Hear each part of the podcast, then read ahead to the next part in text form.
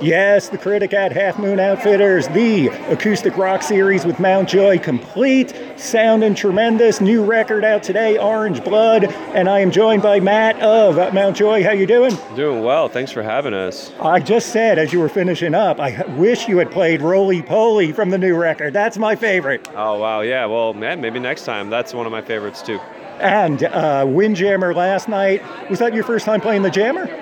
Uh, we played uh, we played here about a year ago, I think, and yeah, I mean, what a what a spot right on the beach. I know, one of the best venues in the country. And Colonel Bob Ross is a legend who runs the Jammer. You got the show again tonight, and Madison Cunningham opening up. Good double bill. Oh God, we love Madison Cunningham. I'm like a huge fan personally of her, and uh, it's a thrill to start a tour with her. She's incredible. So make sure you're there early if you have tickets. She's worth the price of admission alone. Also, we go way back. I was telling you, when the uh, self titled debut came out, we did do a phone interview and uh, talked about how Silver Lining, I still think it's one of the anthems. You'll have that song, and you close the acoustic rock series with that.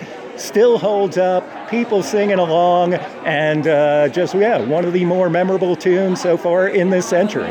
Oh, wow. Well, thank you for saying that. It means a lot. Um, yeah, we're just stoked that people have connected with that mm-hmm. one. and um, yeah, we're hopeful. We're, we're searching for our, our next silver lining, I suppose. It could be Lemon Tree, which we're playing on the bridge, the new record, Orange Blood. I also like Evergreen is a good one, uh, but people should get the record, Monster Music and Movies in West Ashley, and uh, check out Mt. Joy wherever they may be. Awesome. Thank you so much for having me. We appreciate it. I told you I was the Ramones of interviewers. One, two, three, four. That's how you like it. You got a busy day ahead. Let's do it. I love it.